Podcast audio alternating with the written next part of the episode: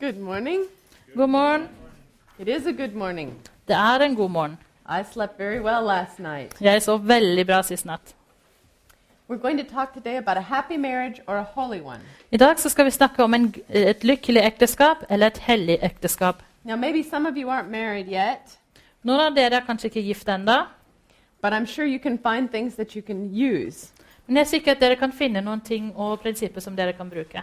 And those who feel their marriage is already perfect and wonderful, Og de av dere som føler at ekteskapet deres er helt fantastisk og perfekt allerede, I'm sure you'll find something you can share with someone else whose marriage is not as perfect as yours. da finner du sikkert noe som kan dele med noen som ikke har så perfekt ekteskap som du selv.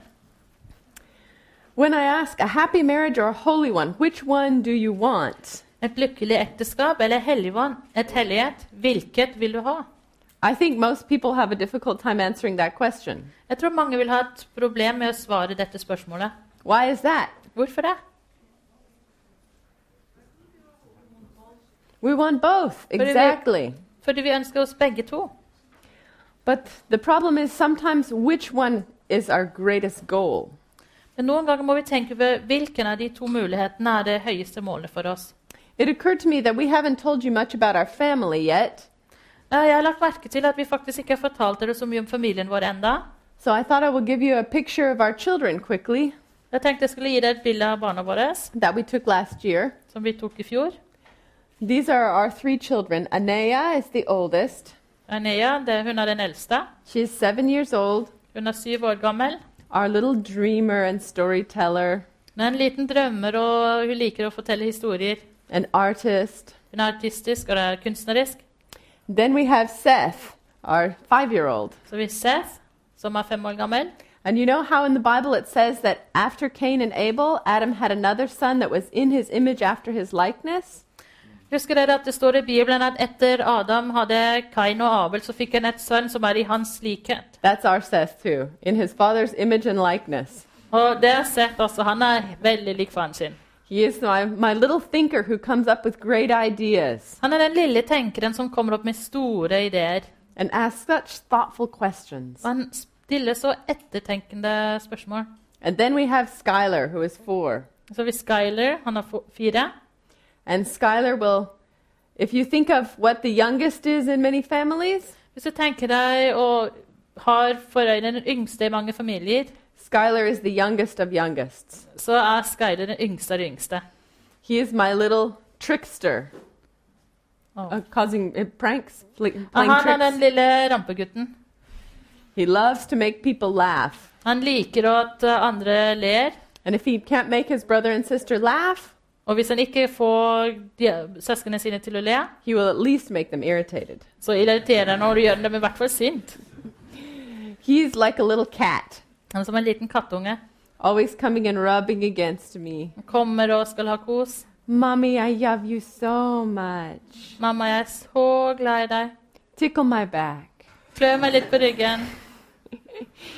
So much love packed into one little family.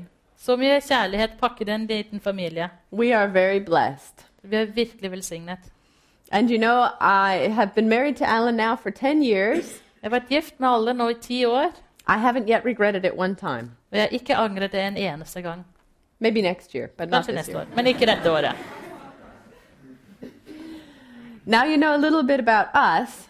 Så nå vet dere litt om oss. I want to talk a little bit about this topic a happy marriage or a holy one. Jeg har lyst til å snakke litt om det med et lykkelig ekteskap eller et hellig ekteskap. I want to assure you that I don't think that God wants you to not have a happy marriage, Jeg skal vise dere at Gud ikke ønsker at dere, har, at dere ikke har et lykkelig ekteskap, but that having a holy one must be your first goal. men at det å ha et hellig ekteskap må være det øverste målet. Which one is the highest priority to you?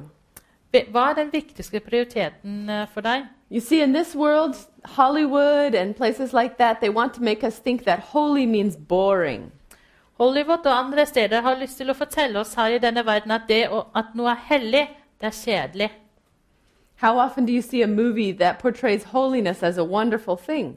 Hvor ofte ser du en film som eh, viser eh, hellighet som noe attraktivt? You have to put some sin into the movie, some commandment breaking, or no one will watch it. Du må ha noe synd i filmen, du må ha noe lovbrudd i filmen, så ellers vil ingen se på det. It gives us the impression that to have an exciting life, you must sin.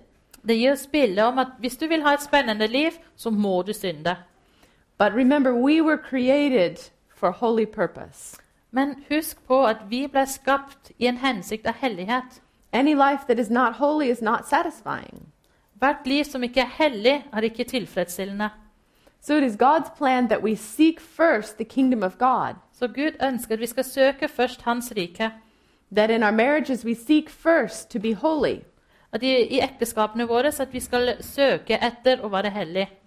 And in doing so, this is the surest path to get a happy marriage too. Og ved å gjøre det, så er det den sikreste veien til å få et lykkelig ekteskap samtidig. You see, our desires easily become demands. Fordi de ønskene våre de blir ofte til krav. We feel my spouse is not making me happy. Vi føler at ektefellen min den, han gjør meg ikke lykkelig. But when we demand happiness, we're never fully happy even when they do what we want. Men når vi krever lykke, så vil vi aldri være lykkelige selv om de gjør akkurat det vi ønsker. What happens if you want your spouse to say they love you? Hva skjer hvis du ønsker at ektefellen din sier til deg at 'jeg er glad i deg'? And so you say, I love you, honey. Og du sier 'jeg elsker deg, kjære'. And he says, I love you too. Og så sier han 'jeg elsker deg også'. It's never as fully satisfying though when I know he's just said that because I said, I love you, right? Men det er ikke virkelig tilfredsstillende, fordi jeg vet han sa det bare fordi jeg egentlig sa det. But would he have said it if I didn't say it first? Men ville han ha sagt det hvis jeg ikke hadde sagt det først? You see, when we manipulate the other person to give us what we want, Så hvis vi manipulerer den andre til å få det vi ønsker, we're always left with a nagging question, but did he really do it out of love? så har alltid det nagende spørsmålet gjorde han det virkelig ut av kjærlighet. For instance, I remember a time when my back was very sore. Jeg husker en tid hvor jeg hadde virkelig smerte i ryggen. Now, my husband can tell you there are all these different love languages people have.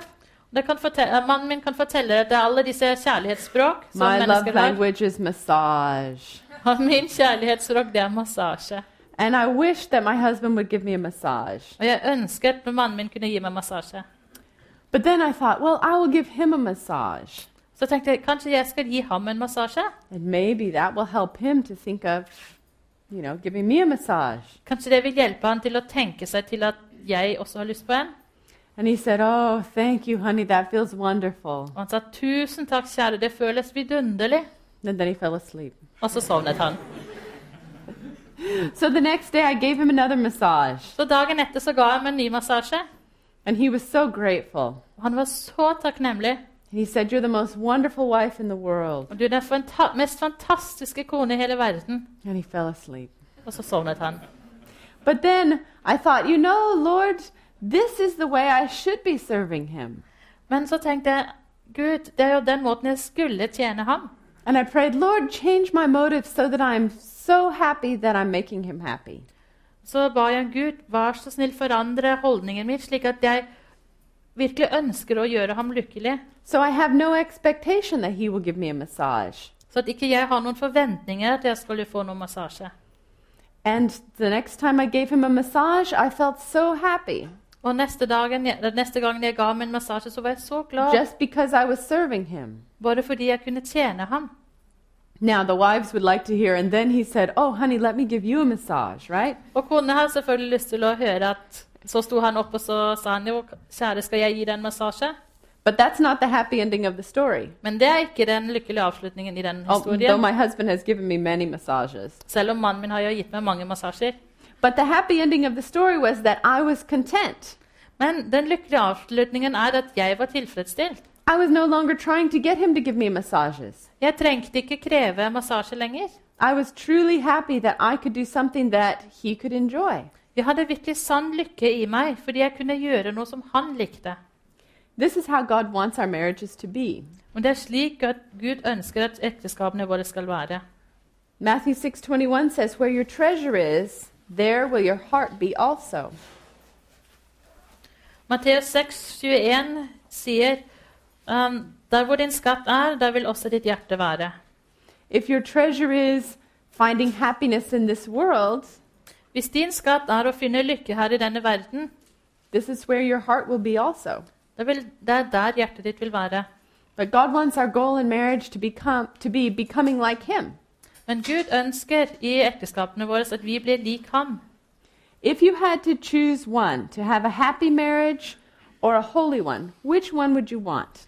Hvis du måtte velge mellom et lykkelig ekteskap og et hellig ekteskap, hvilken av de ville du ha valgt? I think asking this question brings up the great fear in our hearts. Ved å stille det spørsmål tror jeg det kommer en stor frykt i hjertene våre. What if I give everything to having a holy marriage, to becoming like Jesus? Hva hvis jeg gir alt for å få et hellig ekteskap og, og bli slik som Jesus er? I invest everything in becoming like Christ, Jeg investerer alt i å bli slik, lik Jesus.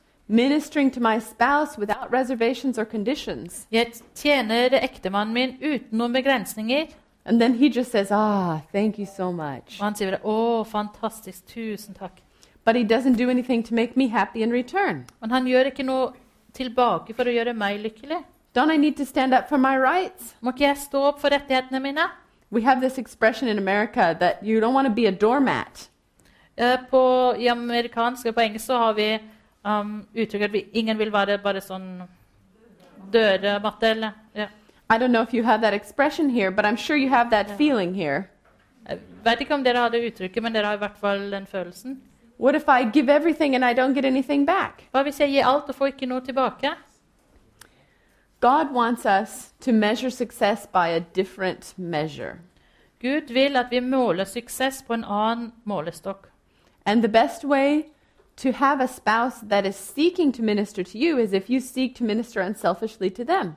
Og den beste måten å få en ektefelle som tjener deg, er å tjene ham først. But this is the trick. If ever you get you decide you will try to minister to them in order to get them to minister to you, Men her er også en nøkkel. Hvis du prøver å tjene dem slik at de skal tjene tilbake, your marriage is no longer holy. da er det ikke hellig lenger. Which one is more important to you, happiness or holiness? Hva er viktigst for dere? Lykke eller hellighet? Is it having a happy life in this world or an eternity? Handler det om å ha et lykkelig, lykkelig liv her og nå, eller i evigheten? You see, if your goal is happiness, you will never be fully happy. For hvis ditt mål er lykke, så vil du aldri være helt lykkelig. But if your goal is holiness, you may well achieve both a holy and a happy marriage. Men hvis ditt mål er hellighet, så kan du oppnå begge to. Både hellighet og lykke. You know, many couples come to my husband and me for marriage counseling. Mange ektepar kommer til oss for eh, ekteskapsrådgivning. We also have people come for premarital counseling, Vi har også mennesker som kommer til for å få rådgivning før de skal gifte seg. but their questions are very different. Men deres spørsmål er ganske annerledes. premarital counseling, I den rådgivning før ekteskapet our job is to try to take the stars out of their eyes på en måte prøve å, å ta bort stjernene foran øynene deres. and help them to see what reality is like. Hjelpe dem til å se hvordan reali realiteten er. But in marriage counseling, Men når du rådfører eller gir råd til ekteskap, nei, ekte, ektepar, usually it's the opposite problem, trying to put some stars back in their eyes. så er motsatt problem. Du må prøve å få noen stjerner tilbake inn i øynene. These people who were so in love with each other before marriage Disse menneskene som var så forelsket før de giftet seg, seem to always be asking the same question kom alltid med samme spørsmålet. How can I get my spouse to meet my needs? Hvordan kan jeg få ektefellen til å møte mine behov? The wife will say, Kona vil si. My husband is working all the time. He never comes home to spend time with me. Kona vil si ektemann, ektefellen min, han jobber hele tida, kommer aldri hjem for å ta, bruke tid sammen med meg. And that's important, isn't it? Og det er viktig, er det ikke det? He doesn't spend any time with the children. Han bruker ikke noe tid med barna heller. He's not being the spiritual leader in our home. Han er ikke den åndelige lederen hjemme. And he will say, Well, I wouldn't have to work so much, Og han sier 'jeg vil ikke måtte jobbe så hardt', but she is shopping all the time. men hun handler jo hele tida. She's spending all of our money. Hun bruker opp alle pengene våre. And she's criticizing me at home until I don't even want to be in the house. Og hun kritiserer meg hjemme så mye at jeg ikke engang vil være hjemme. Now, I'm not pretending that those are small problems, Jeg sier ikke at dette er små problemer, but there's a much deeper problem. men det er et mye dypere problem. Here are two people who see happiness as the goal in the distance, Det her er to mennesker som ser lykke som et mål i, i stor avstand. and one very big thing standing between them and happiness. Så det er en stor ting som står mellom seg og lykke. It's called their spouse. Og det er kalt ektefellen. So they're saying, Please, you're a counselor, help me move this guy. Og de, må- de sier til, til oss dere som er rådgivere, vær så snill å flytte denne personen. Help me move this woman so I can get what I want. Hjelp meg til å flytte på den kvinnen, så, slik jeg kan få det jeg ønsker etter. It's important for him to take spiritual leadership in the family, isn't it? Det er jo viktig at han tar åndelig lederskap i familien, er det ikke det? It's important for him to spend time with our children, isn't it? Det er viktig at han tilbringer tid med barna, er det ikke det? It's important that she stops criticizing me and making our home a desperate, dismal place. Det er også viktig at hun slutter å kritisere og gjøre eh, hjemmet til et forferdelig sted å være. But the problem is their goal is to be happy. Men problemet er at målet deres er å være lykkelig. Modern marriage Moderne ekteskap is founded on feelings of attraction. det er basert på følelse av tiltrekning. This is one of the main reasons why marriage doesn't work.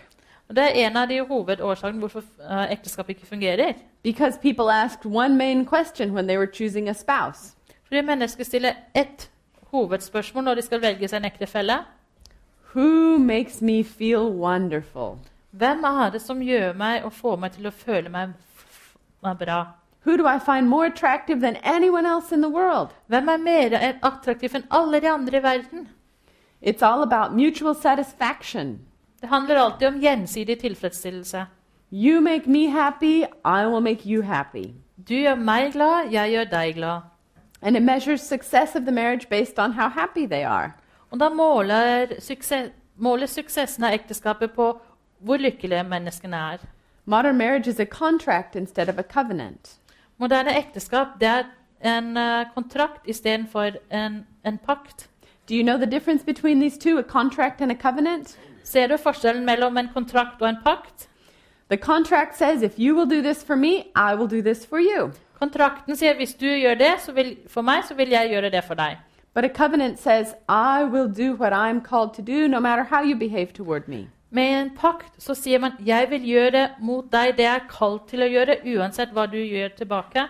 If you sense that your spouse is in a contract instead of a covenant with you, Hvis du legger merke til eller føler at den ektefelle er i en kontrakt istedenfor et paktsforhold, you will never feel really loved. så vil du aldri føle deg elsket. Many people live together before they get married Mange lever sammen og bor sammen før de blir gift because of this contract idea. pga. den kontraktideen. And they think, well, this way I'll see if we'll be really happy together. Og På den måten sier de ja, da kan vi finne ut om vi virkelig blir glad sammen. eller lykkelig. And then when they get married, things change Og når de da blir gift, så forandres ting. because no longer are they feeling like if I don't do everything, this marriage will, this relationship will fall apart. For de tenker når jeg ikke gjør alt, da vil ekteskapet ja, falle fra hverandre. Now they feel I have the commitment now. Så sier hun nå har jeg den hengivelsen. Each one expects the other one to have a covenant relationship with them. Og da forventer man at den andre har et sånn kontraktforhold til seg selv. The woman will say, He's not giving me the love I need. Kona vil si 'Han gir meg ikke den kjærligheten jeg trenger'.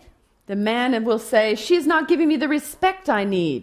Og mannen vil si 'Jeg får ikke respekten som jeg trenger'. And she will say, Well, I would respect you if you would just be respectable. Og hun sier kanskje at 'Jeg ville respektere deg hvis du bare hadde vært, vært respekten'. But how does that work the other way around? Men hvordan fungerer det motsatt vei? I will give you love if you will just act lovable. Jeg gir deg kjærlighet hvis du oppfører deg elskverdig. It doesn't work both ways, does it? Det fungerer ikke begge veier. That's because we must give what we have covenanted to give, no matter what the other person gives to us. Det er fordi vi må gi det vi er kalt til å gi, uansett hva vi får tilbake. Now, I'm not, I'm not recommending that people must stay in abusive marriages no matter what. Jeg sier ikke at mennesker må forbli i et, uh, over, eller i et forhold som er voldelig eller med overgrep. It's important to remember your body is the temple of God. Det er viktig å huske på at kroppen din er uh, Den hellige ånds tempel. But there is a system in the Bible for dealing with the problems in marriage. Men det er et system i Bibelen for å, hvordan man skal takle ekteskapsproblemer. Many people are well meaning, but they decide not to talk to someone else, Mange har gode hensikter, men de velger å ikke snakke med noen. not to bring up the problems in their marriage because that wouldn't be that would be violating the, the sacred circle in marriage. De vil ikke ta opp problemene i ekteskapet fordi det vil uh, bryte på en måte den hellige sirkelen av ekteskapet. But Matthew chapter 18 says if someone is sinning against you, you go and talk to them between the two of you. Men Matteus 18 sier at hvis noen synder mot deg, så går du til, for å snakke noe, med noen. Everyone does that in marriage. Alle gjør det i ekteskap. But they don't go to the next step. Men de går ikke da videre til neste steget. If this is still not working, then you go to one or two more people. Ja, da, først snakker du med den personen som er, gjør noe mot deg, og så hvis ikke det fungerer, så går du og snakker med en eller to andre. This is where godly marriage counseling comes in. Det er der gudfryktig Gud fryktig rådgivning uh, kommer inn. I don't mean the wife calls her best friend and says, You won't believe what he's doing now. Da mener jeg ikke at kona ringer til sin beste venninne og sier 'Vet du hva han gjør nå?' Or goes to the ladies' group at church and they all complain, Oh, my husband is always doing that too.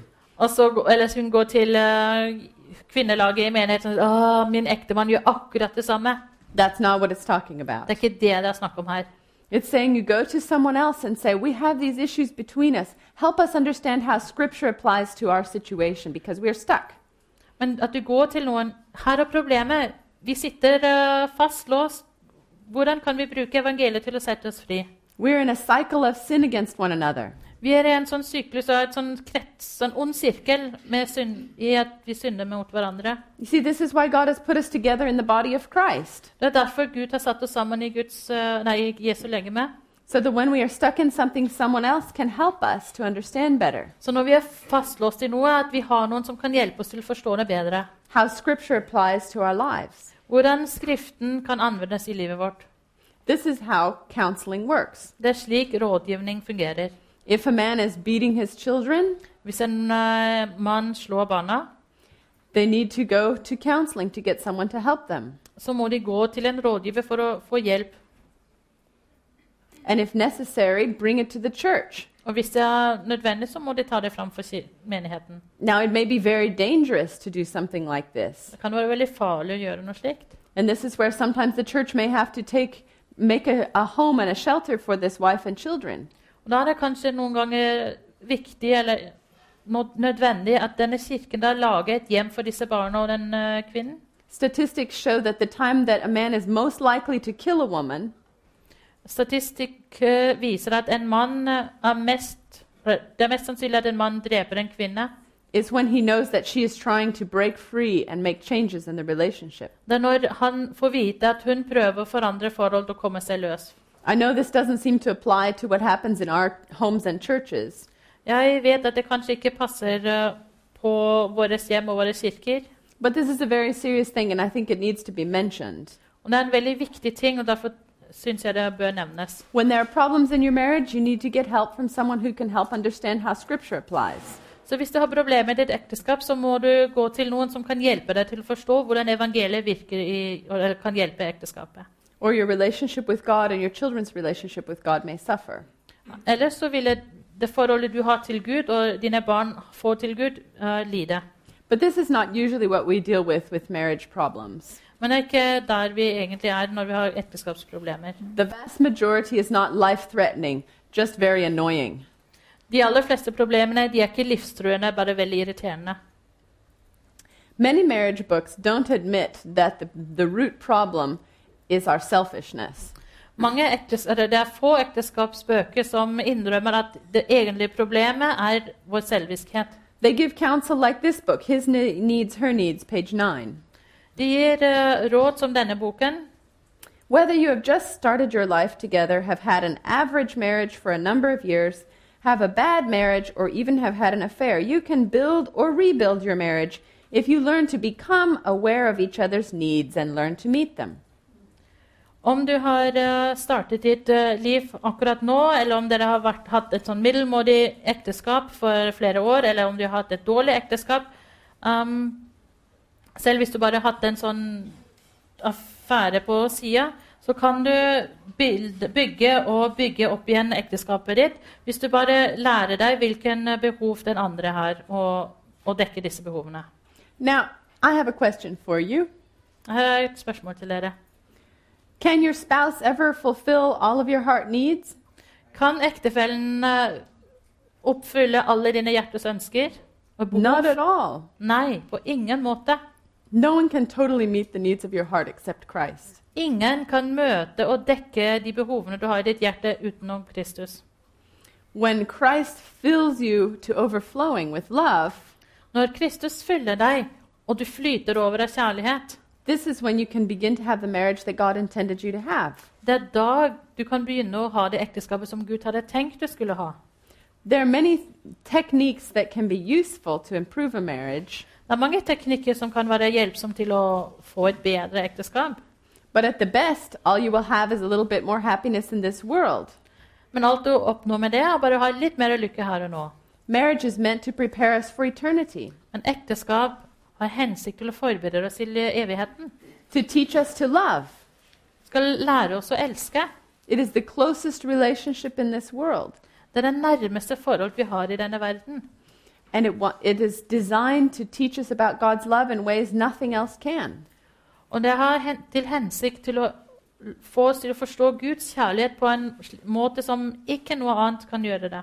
If your fundamental goal is to be happy, Hvis ditt mål er å være lykkelig, your method of achieving it will always be manipulation, pushing the person to do something. så vil din metode alltid være å manipulere andre til å få det målet. And neither partner will feel 100% loved. Men ingen av partnerne vil føle seg 100% elsket. That's because neither partner will be 100% loved. Og Det er jo fordi ingen av partene vil bli elsket 100% Marriage is one sinner married to another sinner. Fordi ekteskap å være der er én synder gift med en annen synder. But when God pours his 100% love into us, Men når Gud heller den 100 hans 100 eh, kjærlighet i oss, it will help us to begin loving our spouse unconditionally. så vil det hjelpe oss til å elske ektefellene betingelsesløst. Not in order to get them to satisfy us, Ikke for at de skal tilfredsstille oss, but because God has already satisfied our hearts. men fordi Gud har allerede tilfredsstilt oss. I remember when I was dating a, a man, Når jeg var i forhold med en mann, and I said to him, Would you ever hit me? og jeg spurte ham vil du noensinne slå meg, I need you to promise me you would never ever hit me. jeg trenger at du lover meg at du aldri kommer til å slå meg. He said, I promise I will never hit you if you don't hit me. Og han sa ja, jeg lover at jeg ikke skal slå deg så lenge ikke du slår meg. That really wasn't what I was wanting to hear. Det var ikke det jeg ønsket å høre. And that's not my husband. Og det er ikke min uh, mann. The problem with most marriage books and tools to help with marriage Problemet med de fleste verktøyene til, som kan hjelpe et ekteskap, is that they deal with communication and conflict resolution as a strategy to be learned.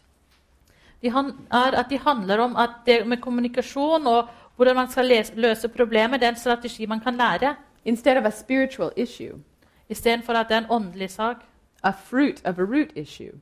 At det er en frukt av en problem som ligger no, dypere i røttene. They teach techniques as a solution instead of a change of heart. De lærer oss en teknikk istedenfor en hjerteforandring. There are many very useful techniques that can make your marriage much richer and better. Det, finnes mange teknikker som kan gjøre ekteskapet ditt mye bedre og mye lykkere. Lykkeligere. not the- solve the problem of the carnal heart. Men det vil ikke løse problemet av et kjødelig hjerte. Now, you can become a better listener. Du kan bli flinkere til å lytte, This is very helpful in a marriage. og det er veldig viktig i et ekteskap. So, what you're saying is that you feel this way. Yes, that's how I feel. Så det du sier at du føler slik, ja, det er sånn det er. You can help your spouse to feel, yes, she does care. He does understand. Du kan få ektefellen til å forstå at ja, han virkelig bryr seg, eller ja, hun bryr seg virkelig. There's a great book about learning the, the love language of your spouse. Og det er en fantastisk bok om å lære seg kjenne den kjærlighetsspråk til eh, ektefellen. Many people I've seen, they feel so unloved because they do so many things to help their spouse, Mange mennesker de føler seg så uelsket fordi de gjør så mange ting for ektefellen sin. But the spouse doesn't do things in return. Instead, they give touch or words of affirmation. Og ektefellen han gjør ikke så mye tilbake, fordi han kanskje har en sånn kjærlighetsberøring, eller han sier ord. And yet the spouse doesn't feel loved by all the acts of service Mens den ektefellen han føler seg ikke elsket ved alle de tingene man gjør ut av kjærlighet. Because they're wanting to be touched Fordi and get words of affirmation. You are such a wonderful man. Fordi de ønsker å bli berørt, eller at de får, ville høre ord som uh, forteller dem hvor elsket de er. Or many people, they want quality time to sit down together and talk. Mange har lyst på kvalitetstid til å sette seg ned og snakke sammen. But the other person wants to go out and do fun things together. Mens den andre vil gå ut og gjøre ting, morsomme ting sammen. It's important to learn what makes your spouse feel loved. Så det er jo viktig å lære seg hva får den andre til å føle seg elsket. But a heart of service will already be asking those questions. Men et hjerte som ønsker å tjene, vil allerede spørre disse spørsmålene. You can use word pictures. Du kan bruke ordbilder. There's a great book called The Language of Love Det er en bok som heter uh, Kjærlighetens språk. that explains how the Bible uses word pictures everywhere. Det forteller oss hvordan Bibelen bruker ordbilder overalt. The Lord is my shepherd. Herren er min hyrde. The Lord is my rock and my fortress. Herren er mitt fjell og min borg. You can make a short word picture to explain how you feel. Du kan lage et lite ordbilde for å forklare hvordan du føler deg. I remember when I told my husband, Jeg husker en gang når jeg fortalte mannen min This is how I feel as a stay at home mom. Det er slik jeg føler det ved å være hjemme og være hjemmeværende mor. I feel like I'm sitting on the bank of a river, Jeg føler meg at jeg sitter ved mm, bredden av en elv. and every morning I wade into the water and I swim upstream all day long Og hver dag så går jeg ut i vannet og svømmer mot strømmen. as hard as I can. Så hardt jeg bare kan. And at the end of the day, I crawl out of the river, Og på slutten av dagen så krabber jeg ut av av elva. And if I'm lucky, I'm at the same place I was when I went in the river. Og hvis jeg er heldig, så er jeg på samme plassen hvor jeg var på morgenen. I never accomplish anything. Jeg når aldri noe. My only jobs are to have a clean house and obedient children. De eneste jobbene jeg har, er å ha et rent hus og lydige barn. But the house is never fully clean, Men huset er aldri virkelig rent, and the children are never fully obedient. og barna er aldri virke, helt lydige. Explaining to him this way helped him understand how I felt. Men å forklare det på den måten, så hjalp det ham til å forstå hvordan jeg følte meg. We use many word pictures in our marriage. Vi, jo, vi bruker veldig mye ordbilder i vårt It's an ekteskap. excellent communication tool, For det er en veldig flott og bra kommunikasjonsvirkemiddel. but it will not solve the problem of the heart. Men det vil ikke løse problemet i hjertet. When we pursue happiness, Når vi går for eh, lykke, are we designed to reach happiness by chasing it? Er vi skapt til å nå lykke ved å jage etter det. If this is the best way to find happiness, hedonism is the best way to live. Så hvis det hadde vært den beste måten å bli lykkelig på, så var hedoismen den måten å leve på. Hedonism is looking for whatever makes me feel good right now, that's what I will do.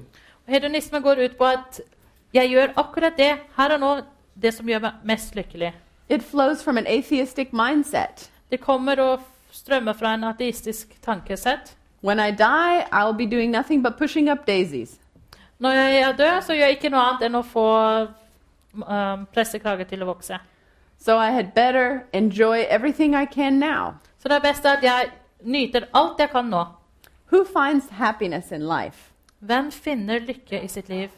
It is ironic, but usually it's the people who are not chasing it, Det er litt ironisk, fordi som regel er det ikke de som jager etter det, but instead are living to serve others. men som lever for å tjene andre. And most of all, living for the glory of God. Og mest av alt lever til Guds ære. God wants us to live lives of love Gud ønsker at vi skal leve liv fylt av kjærlighet. love for Him and love for others. Kjærlighet for ham og kjærlighet for medmenneskene.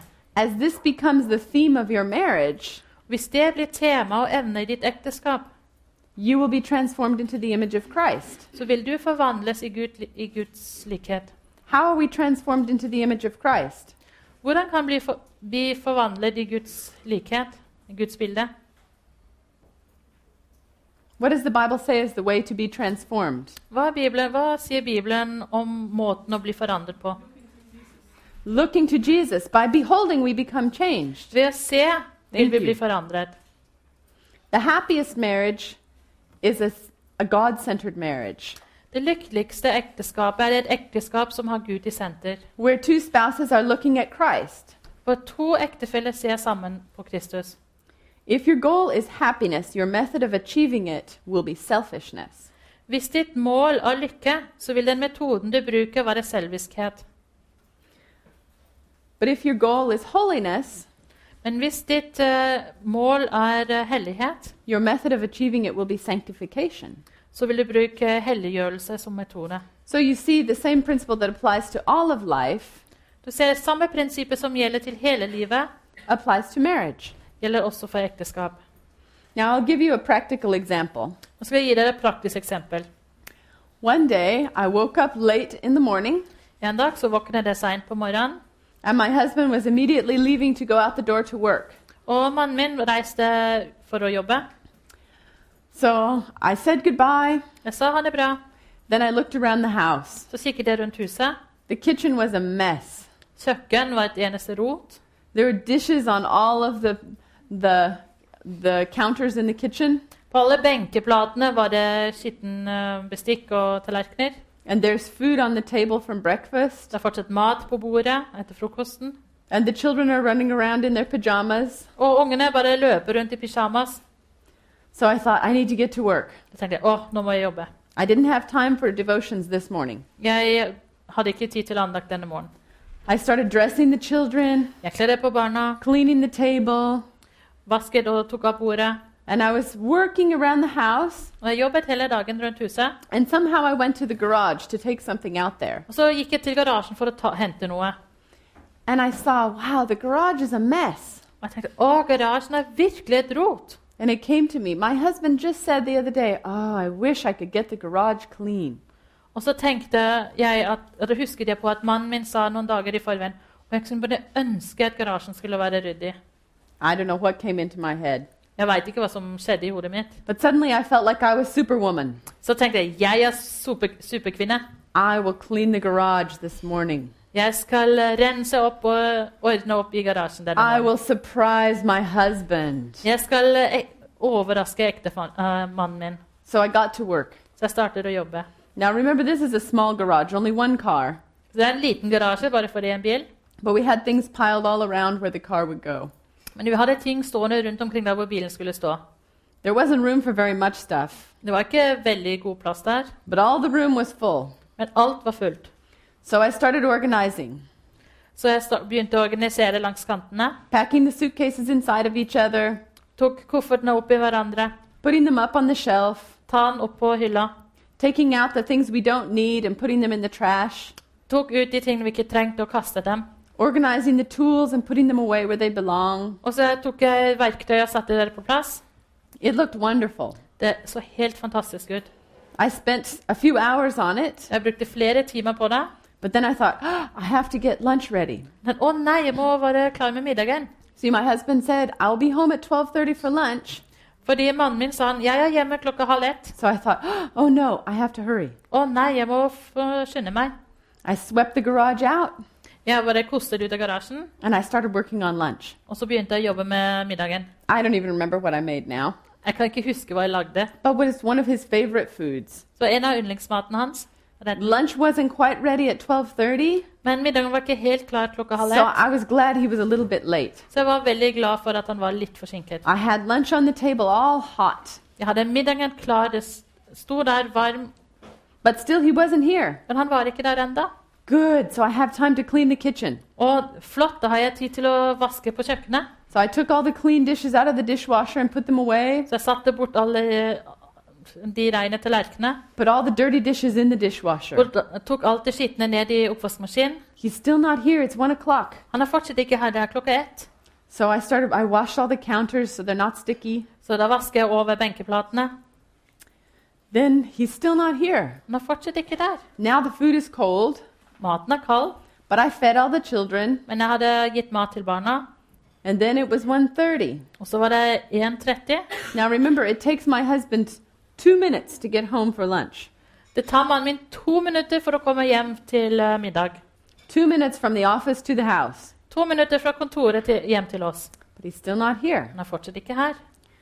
So I sat down to eat some food myself. Så jeg satte meg ned for å spise litt selv.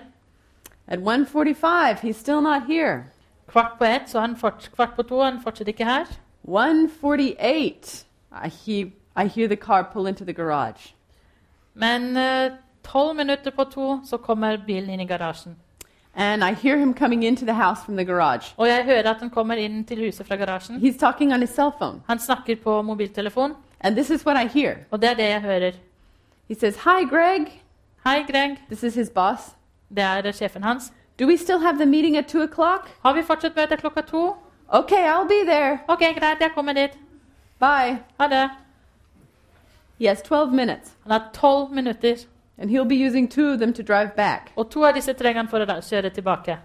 He sits down for lunch Han setter seg ned til å spise middag after walking through our clean kitchen etter han hadde gått gjennom det rene kjøkkenet and driving into our clean garage. og kjørt opp inn i den eh, fine uh, garasjen.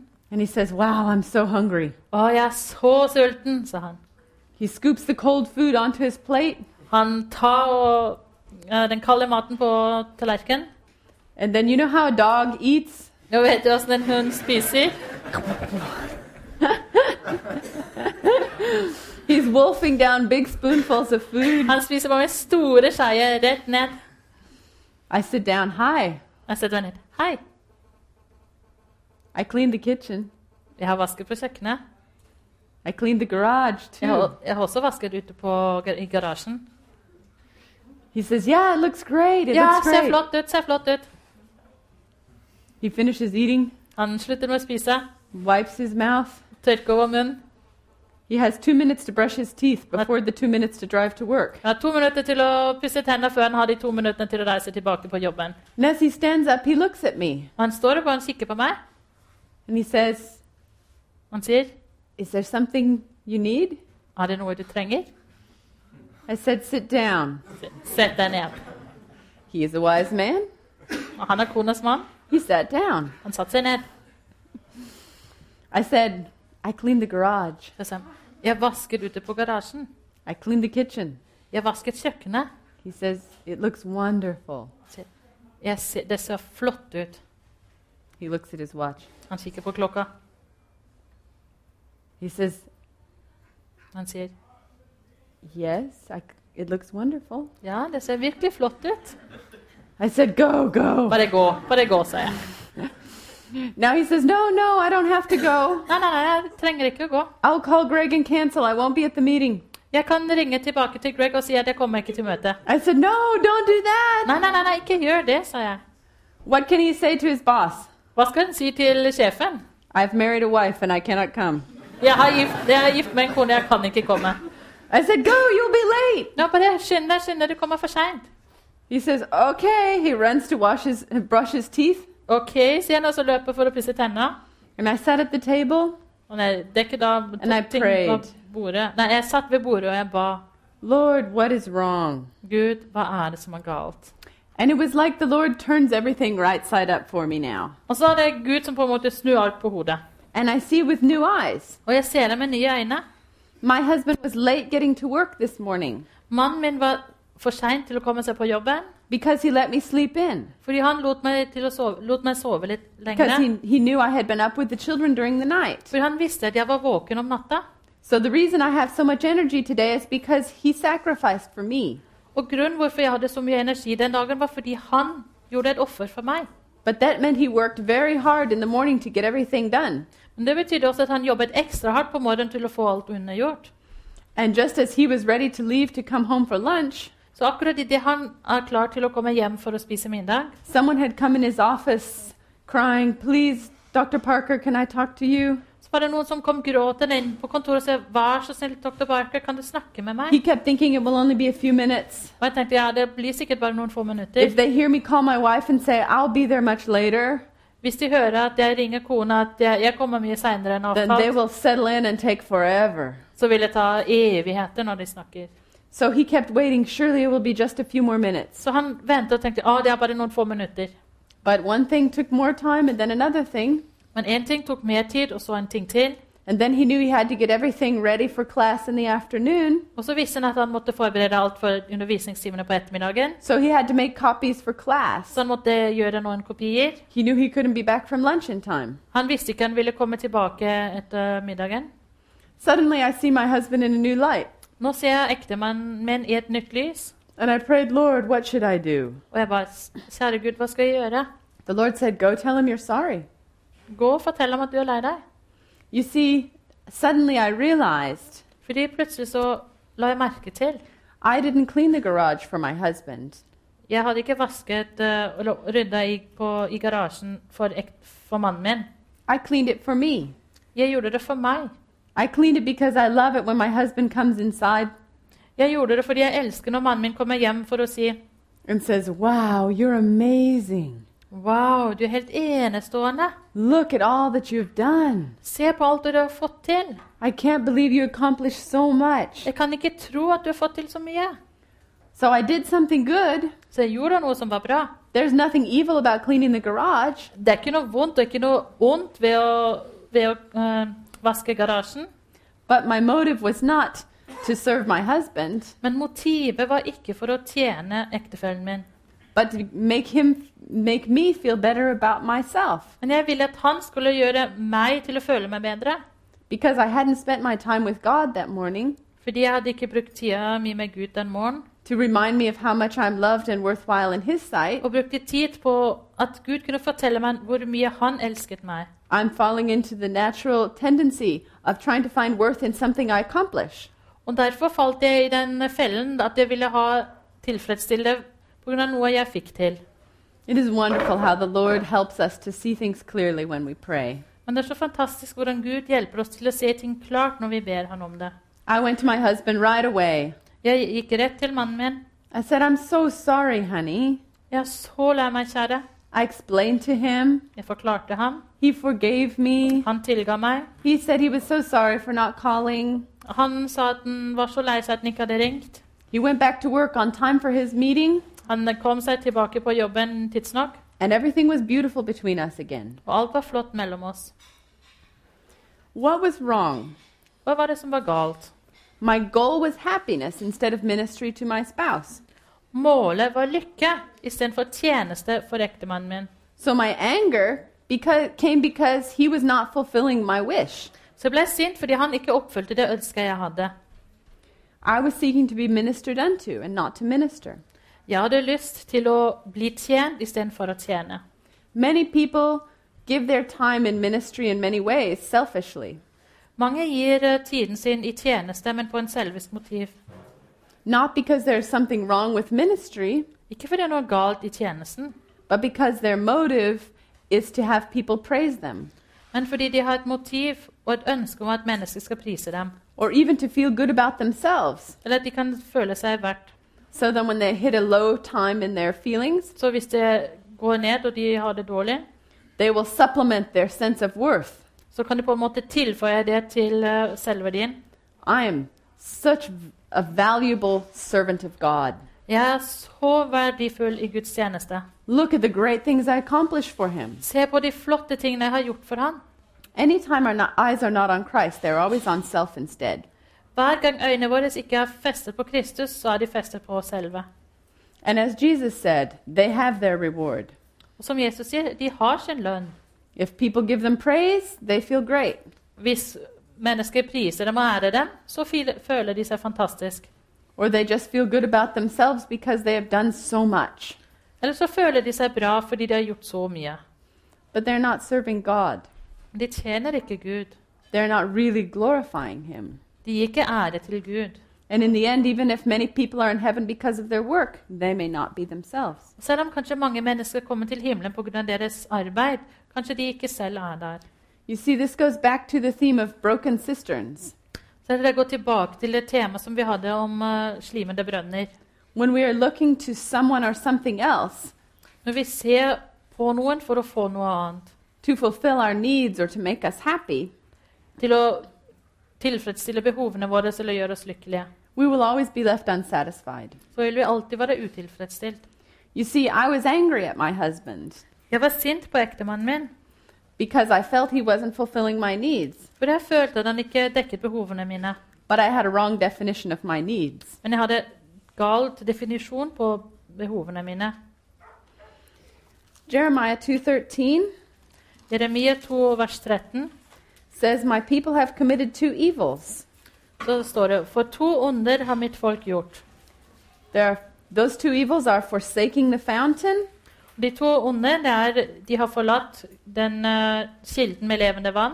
and hewing out broken cisterns for themselves." Og de har hogd seg ut brønner, sprukne brønner som ikke holder vann. And it says those broken cisterns can hold no water. Det står at disse sprukne brønner de kan ikke holde noe vann.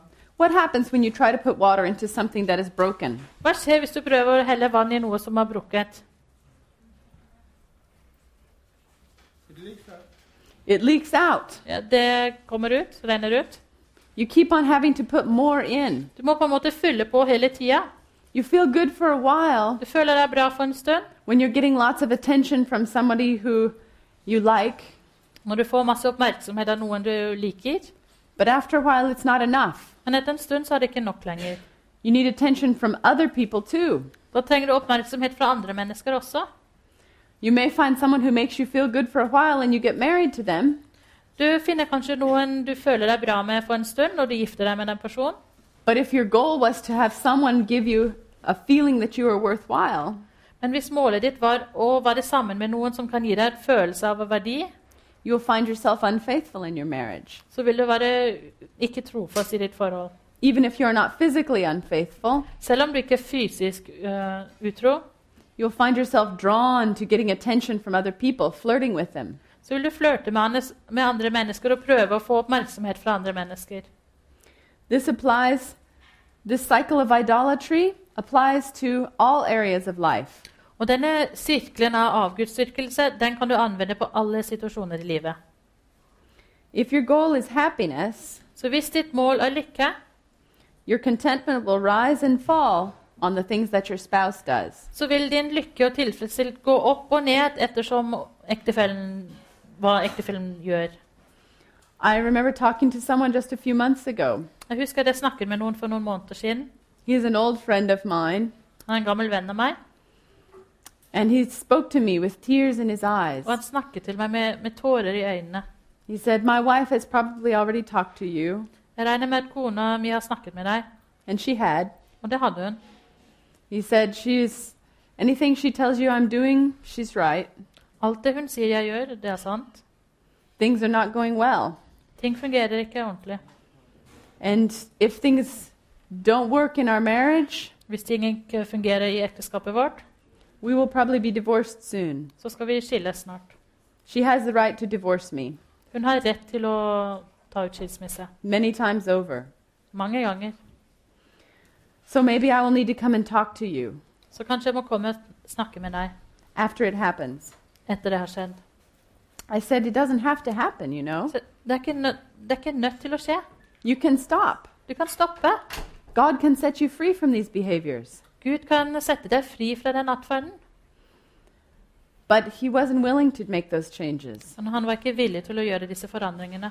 He's tried so many times, Han har prøvd så mange ganger, but he always falls back into the same behaviors. men han faller alltid tilbake i samme atferden. No matter how many times he says, I will not do these things anymore, Uansett hvor mange ganger han har sagt 'nei, jeg skal ikke gjøre disse tingene lenger'.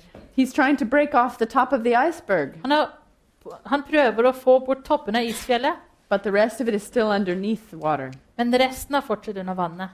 And it won't go away. Og det blir ikke borte. When our goal is happiness, Når målet vårt er lykke, our lives are selfish. da er livene våre selviske. When your spouse does not please you, Hvis uh, ektefellen ikke um, gjør det du at du skal føle deg glad, you will seek to manipulate him or her. så vil du prøve å manipulere han eller henne. Adulterous behaviors Utro oppførsel. are only one symptom of many. Det er bare ett symptom av mange. Every one of us Enhver av oss has this problem in our marriage har disse problemene i ekteskapet. that I'm fundamentally selfish. At man er selvisk. And the bad news is, so is my husband. Og de dårlige nyhetene er at mannen min har også det. Only a little bit, he Bare says. lite grann, sier han. But the best news is Men de beste nyhetene, de gode nyhetene, that God is in the business of transforming hearts. at at Gud har en forretning som handler om å forandre hjerter. When you are, if your goal is happiness, Når ditt mål er lykke, you will swing from apathy, I don't care, så vil du gå fra apati 'nei, jeg bryr meg ikke', to resentment. Why does he do this all the til time? sine 'hvorfor gjør han det hele tida'? He knows how much I hate it, Han vet at jeg hater det, but it just doesn't matter to him. men det, han bryr seg ikke. I feel so unloved. Jeg føler meg så uelsket. And then I become angry. Så blir man sint. He's not fulfilling my needs. Han dekker ikke mine behov. Marriage is not what I dreamed of when I walked down the aisle in the white dress. Ekteskap er ikke det jeg tenkte og drømte om når jeg gikk ned i en hvit kjole. You'll be disillusioned Du mister visjonen din, and depressed. blir de desperat, eller deprimert. And then you will look to other things to satisfy you Og så vil du se på andre ting til, som kan tilfredsstille deg. movies or music or novels Musikk, romaner, filmer or illicit relationships. eller andre forhold. They're all really in the same family. Det er på en måte alt i samme kategorien. Symptoms of a deeper problem Det er symptomer på et dypere problem.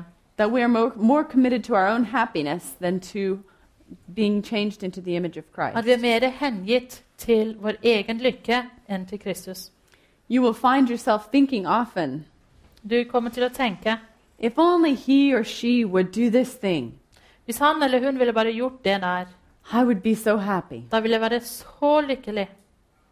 And this is a symptom. Og det er et symptom. You can know God is working in your heart Da vet du at Gud jobber med hjertet ditt. to bring conviction Han har lyst til å overbevise deg when you become aware of this underlying feeling. når du blir klar over disse underliggende følelser. You will approach conflict self protectively Du går inn i en konflikt ved å ønske om å beskytte deg selv if your goal is happiness instead of holiness. hvis ditt mål er lykke istedenfor hellighet. This is one of the hardest cycles that we confront in marriage counseling. Det er en av den vanskeligste sirklene å komme ut av som vi møter når eh, vi har ekteskapsrådgivning. That people will say, okay, I will stop being a compulsive workaholic. Ja, jeg vil stoppe å være en sånn tvangsarbeider. I'll come home at six every day. Jeg kommer hjem klokka seks hver dag. But then she has to commit to stop shopping so much Men da må hun slutte å handle så mye. and not to spend more than $50 Ikke bruke mer enn 300 kroner without my permission. uten min tillatelse. She says, okay, if you promise to come home at 6. Ok, Hvis du lover at du kommer hjem klokka seks, have we solved the problem? har vi løst problemet? Not at all. Nei, ikke i det hele tatt. They must each commit to do the right thing because it is the right thing. Fordi de må selv avgjøre og bestemme seg for å gjøre det riktige fordi det er det riktige. Not just to stop the behavior, Ikke bare slutte atferden, but to change their heart approach to the marriage. men å forandre hjertets holdning til ekteskap. Otherwise, she will see him walk in the door at six o'clock Eller så vil hun se han komme hjem klokka seks. and say, Yeah, but it's because he doesn't want me to go shopping. Ja, men det er fordi han ikke vil at jeg skal gå ut og handle. And maybe he gets home at 6:15 one evening Kanskje han kommer hjem kvart over seks en kveld, and she feels the next day I can spend $100 og så tenker hun ah, i dag så kan jeg bruke 600 kroner. You see, we haven't solved the problem at all. Så det ser vi har ikke løst problemet i det hele tatt. And neither one of them will feel truly loved. Og ingen av dem vil føle seg virkelig elsket. At best, they've made a contract Det beste som kan skje, er at de har på en måte fått en kontrakt that may give them a little bit happier time in this world. som kan gi dem litt lykkeligere tid her i denne verden. But what has it done to transform their hearts for eternity? Men hva har det gjort for uh, å forandre hjertene deres for evigheten? On the other hand, if your goal is holiness, Men på den andre siden, hvis ditt mål er hellighet, you will rely on Christ as the rock solid foundation of your happiness, lovability, and worth. Så vil du stole og være avhengig av Kristus til å gi deg lykke, uh, verdi og kjærlighet. So, ironically, the key to having a better relationship with your spouse Så faktisk, ironisk sett, ironisk nok, så er det nøkkelen til å ha et bedre ekteskap. is not spending time with your spouse or focusing on your spouse, Er ikke å fokusere på ektefellen eller ha tid sammen med ektefellen, but growing in your relationship with Christ. men å ha en voksende forhold til Kristus. As you find your sense of identity in Him, Når du finner din verdi og din identitet i Kristus, you'll find the desperate craving and demands will lessen. så vil du legge merke til at disse kravene og betingelser du stiller, de blir mindre. When your thirst is satisfied, Når din tørst er stillet, you don't find yourself so driven to drink something. Så føler du ikke et sånt krav og lengsel etter å drikke noe. If your goal is holiness, Hvis ditt uh, mål er hellighet, you will approach conflicts with the primary desire not to be ministered unto, but to minister. så vil du gå i, i konflikter, ikke med den tanken til å tjene, men til å tjene. When your spouse says, I'm tired of you doing this, Når din ektefelle sier 'jeg er lei at du gjør det', you won't automatically say, Well, if you, da vil ikke du automatisk si ja, men hvis du but you'll say, How can I better minister? Så vil du tenke 'hvordan kan jeg bedre tjene deg'? And have, have any of you noticed that when your spouse has a humble attitude, Har noensinne lagt merke til at hvis din ektefelle har en, en ydmyk holdning, this is the surest way to bring conviction to your own heart? da er det den sikreste måten å få overbevisning i ditt eget hjerte? If you minister humbly, Hvis du tjener ydmykt, thinking maybe if I do it this way, then he'll feel really bad for what he's doing, kanskje da vil hun føle seg virkelig dårlig for det han gjør. your motives are still mixed. Da er motivene fortsatt blanda. And don't be too discouraged by that. Og ikke vær mismodig over det. When you see in yourself that you're still selfish, Når du ser at du allikevel fortsetter selvisk. realize that God is still purging you. God, Gud for, jobber fortsatt med deg. I remember when I was a child, Når jeg, da jeg var et barn, every year we would have a garden. så hadde vi en hage hvert eneste år. Actually, that's a lie. Det er faktisk en løgn. We had five Vi gardens, hadde fem hager. big gardens. Store. And every year before we planted things in the garden, Så hvert år før vi skulle plante noe i hagene våre, my parents would send us out to pick up all the rocks. så sendte foreldrene våre ut til å plukke opp all stein. There were so many rocks. Det var så mye stein der. I always thought, how can all these rocks be here? Jeg tenkte, hvordan i all verden kommer alle disse steinene hit? We picked up all the rocks last year. Vi tok jo bort alle steinene i Where fjor. did they come from? Hvor kommer de fra? The center of the earth is sending more rocks. Jorden sentrum bare sender opp flere stein. They're not falling from the sky. De kommer ikke ned fra himmelen. Where are they coming from? Hvor kommer de fra? Our hearts are deceitful and desperately wicked. Hjertene våre er svikefulle og onde. And until Jesus comes, Og frem til Jesus kommer, he will always be helping us to understand more deeply så vil han alltid hjelpe oss til å forstå dypere how there are still impure motives in our hearts. hvordan det fortsatt kan være urene motiver. Everyone is always either growing or dying Enten så vokser man, eller så dør det. in spiritual things as well as in physical things. Både åndelig sett og i fysiske ting. The law of nature applies. Så er det naturloven. If we are not growing into the image of Christ, Hvis ikke vi vokser i Guds bilde continually seeing more ways that we can become like him, og ser nye måter hvordan vi kan bli lik ham, there's something wrong in our spiritual experience. da er det noe galt i vår åndelige erfaring. The closer we come to Christ, Jo nærmere vi kommer til Kristus, sometimes the more we see our own selfishness. jo mer ser vi vår egen selviskhet. We see ourselves in comparison with his beauty and holiness, Vi ser oss selv i, i sammenligning med hans hellighet, and we are convicted. og vi blir overbevist. The devil will try to use this to discourage you, Djevelen prøver, djevelen prøver å bruke dette til å gjøre oss mismodige. but there's a secret that will help you overcome this discouragement. Men det er en nøkkel, en hemmelighet til å vinne over denne mismodigheten. God never sends messages of discouragement. Gud sender aldri budskap som gjør oss mismodige. If your heart feels a message of discouragement, Hvis du føler deg mismodig, it's no use. I'm such a messed up person. det er ikke noe vits, det er ikke noe håp. You can know without a doubt this is not a message from Så God. kan det være helt sikkert det er ikke noe budskap fra Gud. This is a message from Satan. Det er noe djevelen vil at du skal tro. Don't try to chase away those thoughts like you'll chase a mosquito away from your ear. Ikke bare prøv å vifte bort som en uh, mygg, Confront them with the Word of God. men gå til dem med Guds ord. Lord, I feel sometimes like there's no hope for someone like me. Gud, noen ganger så føler jeg det er ikke noe håp for et, en person som meg. But your word says that you are able to save to the uttermost anyone who comes to you. Men Bibelen sier at du vil frelse alle som kommer bort til deg. So I claim you not because I'm so good, Så jeg, jeg, jeg ber ikke om det fordi jeg er så god, but because you are so good. men fordi du er så god. You have promised your grace will cover my past sins, Du har lovt at din nåde vil dekke over mine tidligere synder, and your enabling grace will cover my future sins. og din uh, nåde vil også dekke de framtidige syndene. In other words, you will help me to keep overcoming, Så du vil hjelpe meg å, å vinne seier over ting. and you will fulfill your promise. Du vil holde dine løfter. When I fall, I shall arise. Når jeg faller, så skal jeg reise opp igjen. This is how God wants to teach us in our marriages. Det er slik Gud ønsker å undervise oss i ekteskapene våre. I think there is no better way that God can reach our hearts Jeg tror det er ikke noen bedre måte at Gud kan nå hjertene våre and show us our need for the gospel og, vise vårt behov av evangeliet than through our family relationships. enn gjennom familierelasjonene våre. Don't you find that this is where the battle really lies? Er det ikke der problemet virkelig ligger, og kampen? You can fight in the car all the way to church. Vi kan krangle i bilen hele veien bort til kirka. Så går du ut av bilen, så lukker døra. Happy Sabbath! Og god sabbat! So glad to see you. Så glad for å se deg.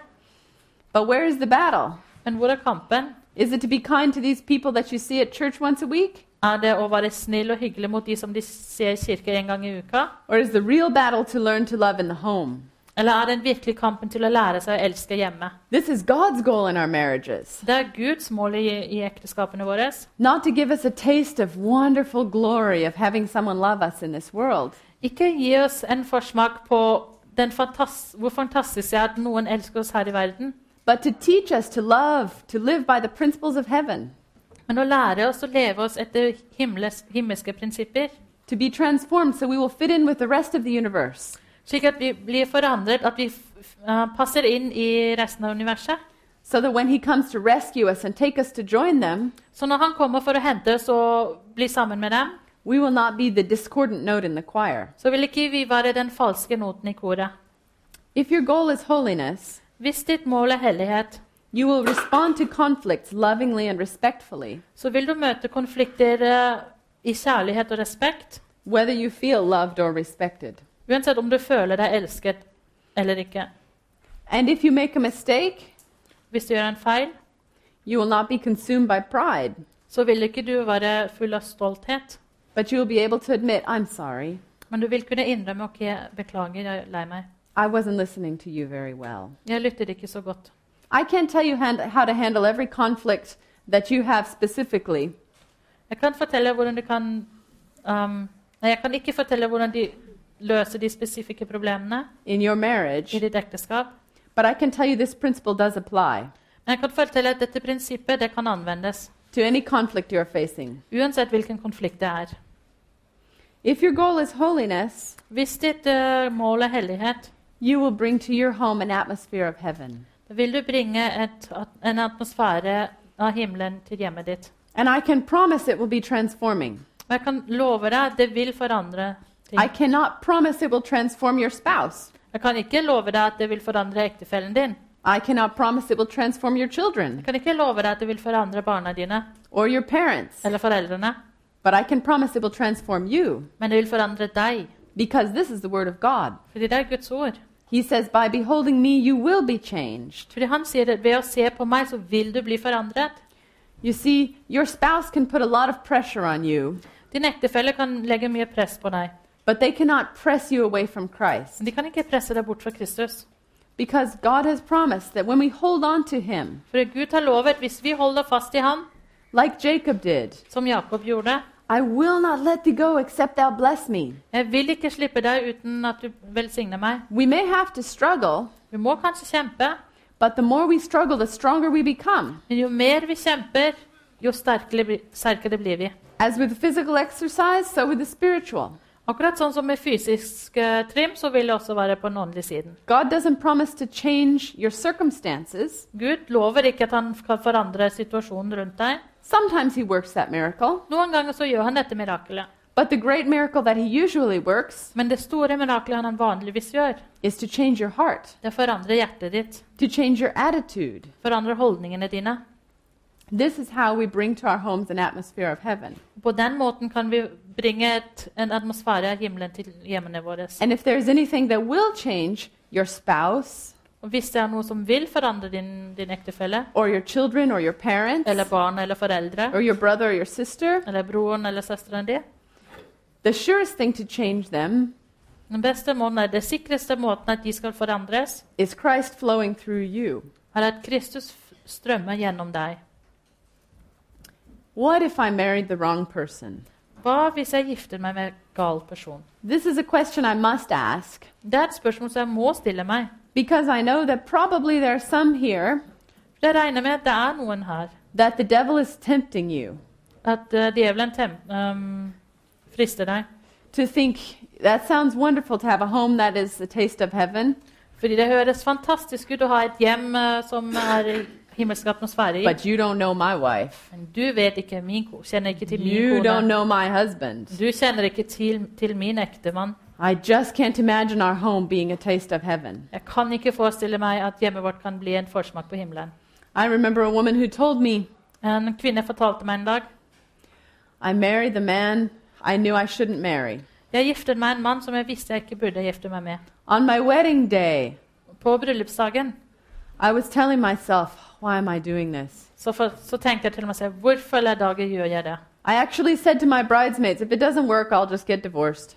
Og jeg sa faktisk til uh, brudepikene On my wedding day, at hvis det ikke funker, så, skal, ja, så blir jeg bare skilt. Og And det er på now- bryllupsdagen. I have to stay with him Og nå må jeg stå, gå sammen med han for the rest of my life. resten av livet mitt. Actually, she said it like this the rest of my life. Hun sa det faktisk. Resten av mitt liv. And actually, her husband told me Og ektemannen fortalte meg my groomsmen had to push me onto this platform. Mine forlovere de måtte, måtte presse meg fram, på, ja, fram i kirka. There's a match made in heaven. This is a match made in heaven. Og det er en, en forening som er lagd i himmelen. So I said, Well, you guys really should just get divorced. Jeg sa ja, dere må bare skille dere. You think that's what I said? Tror dere det var det jeg sa? I hope not. Throw me out of this place. I'm not speaking according to Scripture. Nei, kast meg ut herifra. Jeg, blir- jeg taler ikke for Bibelen. no, I told them the same thing that I'm telling you. Nei, jeg fortalte dem akkurat det samme som jeg fortalte dere.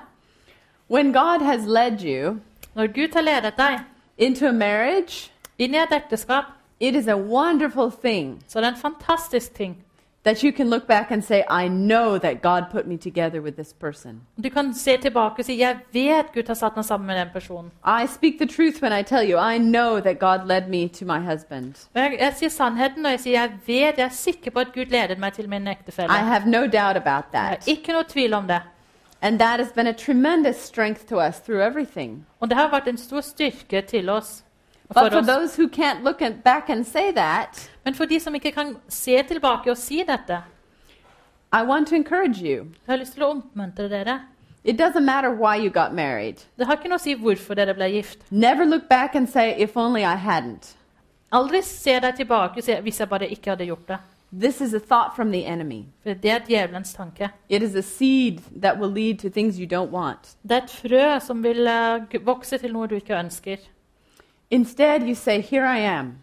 Istedenfor så sier det 'her er jeg'. And God will take me in this situation Og Gud vil ta meg i den situasjonen jeg er i, and transform me into His image og forandre meg i Guds bilde. because I'm surrendered to Him. Fordi jeg har overgitt meg til Han. Don't worry about whether you're married to the right person. Ikke bekymre om du er gift med riktig person. If you're not married yet, Hvis du ikke er gift enda, worry about it. da kan du tenke over det. As they say, before marriage, keep your eyes wide open, Som jeg sier, Før ekteskap så må holde øynene stort og åpne. and after marriage, half closed. Og etter ekteskapet, eller etter bryllupet, så må du lukke dem halvveis. I don't think any of you who are not married Jeg tror ikke at noen av dere som ikke er gift, are going to say, It doesn't matter, I just want to marry this person, and she says that whatever happens, it will be okay. at dere sier nei, uansett hvem jeg gifter meg, det kommer til å gå bra. Ja. Until you have been in a bad marriage, Ikke før du har vært i et dårlig ekteskap, you have no idea how painful it can be. så vet du ikke hvor smertefullt det er. And there may be things God wants to do through you Det er ting som Gud kanskje ønsker å gjøre gjennom deg, that He cannot do if you marry foolishly. som han ikke kan gjøre hvis du tar feil person, gifter deg med feil person. But getting into a wrong marriage Men det å komme inn i et falsk, eller galt ekteskap is not the same as becoming a drug dealer. Det er ikke det samme som å bli en uh, narkotikaforhandler. When you give your life to Christ, he says, turn around, no more drug dealing. Når, uh, Jesus sier, nei, når, um, ja, når du møter Jesus og han sier ikke noe mer um, salg av narkotika, snu rundt. But when you turn your life over to Christ in a bad marriage, Men hvis du gir livet ditt i, til Jesus i et dårlig ekteskap, God will take you where you are and make something beautiful about any, of anything that you have. så vil Gud ta deg der du er, og gjøre noe fantastisk ut av det du har.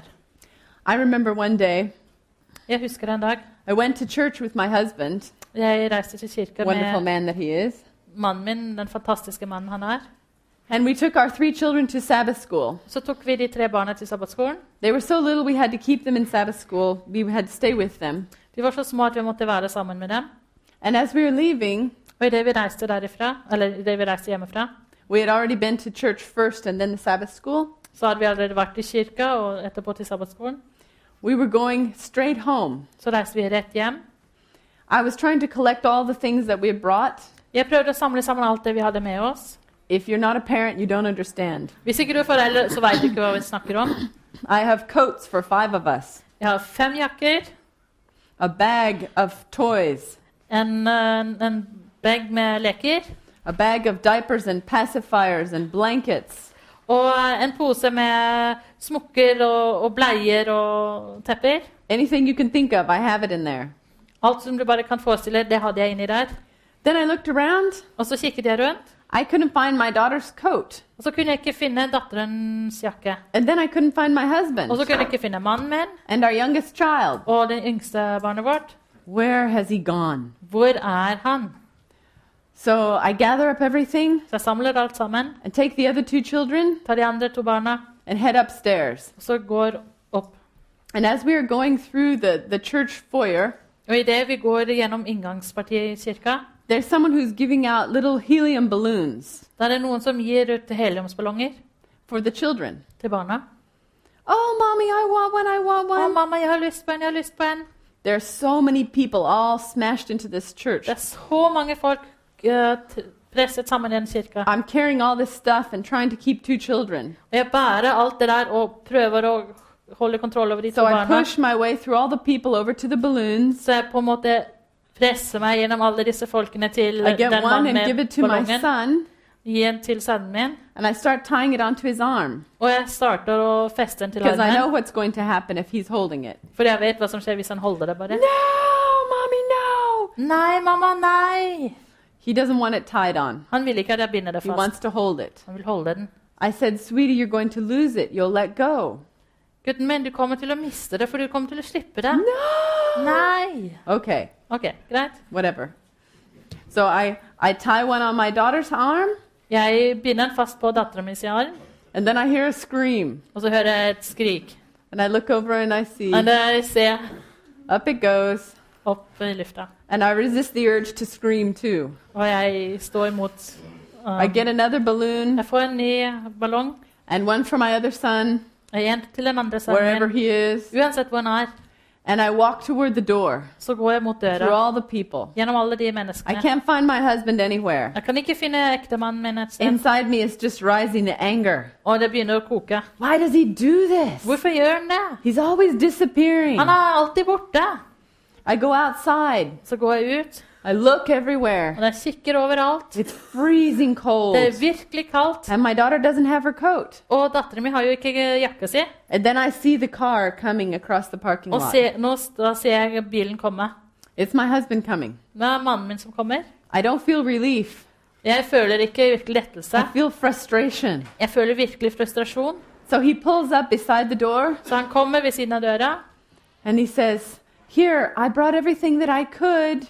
Her, jeg tok med alt jeg kunne. And I know Skylar takes so long to climb the stairs, so I came ahead with him. Så jeg begynte å gå, fordi Skyler, det tar så lang tid med Skyler So til han kommer opp trappa. Så jeg kan nå bilen og kjøre fram til So døra.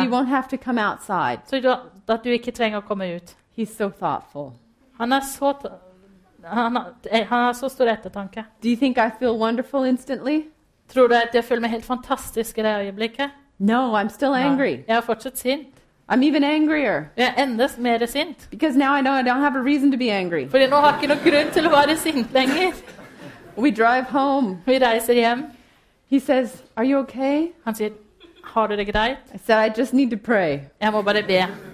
I go in the room Jeg går inn på rommet, and I pray, og jeg ber. Lord, what is wrong with me? Gud, hva er det som er galt med meg? Why am I so angry? Hvorfor er jeg så sint? And right away, he turns everything Og så snur han alt opp ned igjen. and I see Og jeg ser, it's because of my pride. på grunn av min stolthet. I want it to be his fault. Jeg ville at det skulle være hans feil, But now I know it's my fault. men nå vet jeg det er min feil. I said, Lord, please forgive me Gud, vær så snill, and give meg. me the humility to apologize to my husband. Og gi meg ydmykhet til å be om tilgivelse. And right away, he pours oil on the water in my heart. Og Gud eh, heller I'm um, olje på hjertet mitt. Jeg har fred. I come out and say, I'm so sorry, Jeg kommer honey. ut og sier men I beklager, to kjære. him, Jeg forklarte ham hva som And everything skjedde. is fine begin, between us again. Og alt er greit igjen. God always has our best interest in mind. Gud har alltid det beste for oss i øynene. And he will solve any situation in our marriages, Han vil løse alle problemer i ekteskapet vårt. not necessarily by taking away all the pain or problems, Ikke ved å kanskje ta bort alle problemer og smerter, but by changing us into his image in the midst of them. men å forandre oss i hans likhet. Sin is just another word for selfishness. Synd er bare et annet ord for selviskhet. It's the primary problem in this world and in our marriages. Det er hovedproblemet i verden og i ekteskap. And the solution is Christ Og løsningen er Kristus i oss. the hope of glory. Håpets Ja. God wants us to have the mind of Christ, Jesus vil at vi har Guds sinn i oss, who was willing to wash the feet of his disciples. som var villig til å vaske disiplenes føtter-. Some of you are not married, Noen av dere er ikke gift. but you are all in families. Dere alle har familie. Some of you are married, Noen av dere er gift. And maybe you've seen some way that these principles apply to your marriage. Og kanskje har du sett noen prinsipper som eh, kan anvendes i ditt ekteskap. I want to appeal to you today. Jeg har lyst til å gjøre en appell. If you have been convicted of some way that God wants to change you, Hvis du har blitt overbevist av at Gud ønsker å forandre deg, will you make a decision in your heart kan du ta en bestemmelse i ditt hjerte to make a new beginning now? til å ha en ny begynnelse. Don't believe the devil's lie you've tried so many times. Ikke stol på Satans eh, løgn at du har prøvd så mange ganger. Make a commitment to allow God not to just deal with behaviors, Be Gud om å ikke bare forandre atferden, but to dig out the root sins in your men at heart, han kan grave ut uh, syndene, that the behaviors will stop growing back. slik at atferden slipper å vokse opp igjen. If you would like to make that commitment in your family today, Hvis du har lyst til å ta denne bestemmelsen for din familie will i you dag, stand with me for the closing prayer? kan du stå for eh. Let's bow our heads. La oss bøye hodene. Father in heaven, Far i himmelen, we are sinners, vi er syndere, but you are a great Savior. men du er en stor frelser. I pray for your grace Jeg ber deg for din nåde, to bathe every family represented here, at du kan være med hver eh, representant av familiene her. both those who are watching here De som ser på her, and those who may be watching through the television. og de som kanskje ser på TV-en. We ask that you will cleanse us, Vi ber deg at du kan rense oss, that you will change us into your image, at du kan forandre det, oss i ditt bilde. that if you, we need counsel, you will send us to those who can help us, At hvis vi trenger råd, at du kan sende oss til de som kan hjelpe oss. And that your image may be in our hearts. Og at ditt bilde kan være i hjertene våre. Thank you, Lord. Takk, Herre. Thank you for the great miracle you work in transforming our hearts. Takk for de store mirakler du gjør i å forandre hjertene våre. We pray for that miracle for each of us personally today. Vi ber om dette miraklet for hver- enhver av oss her personlig. Amen. Amen.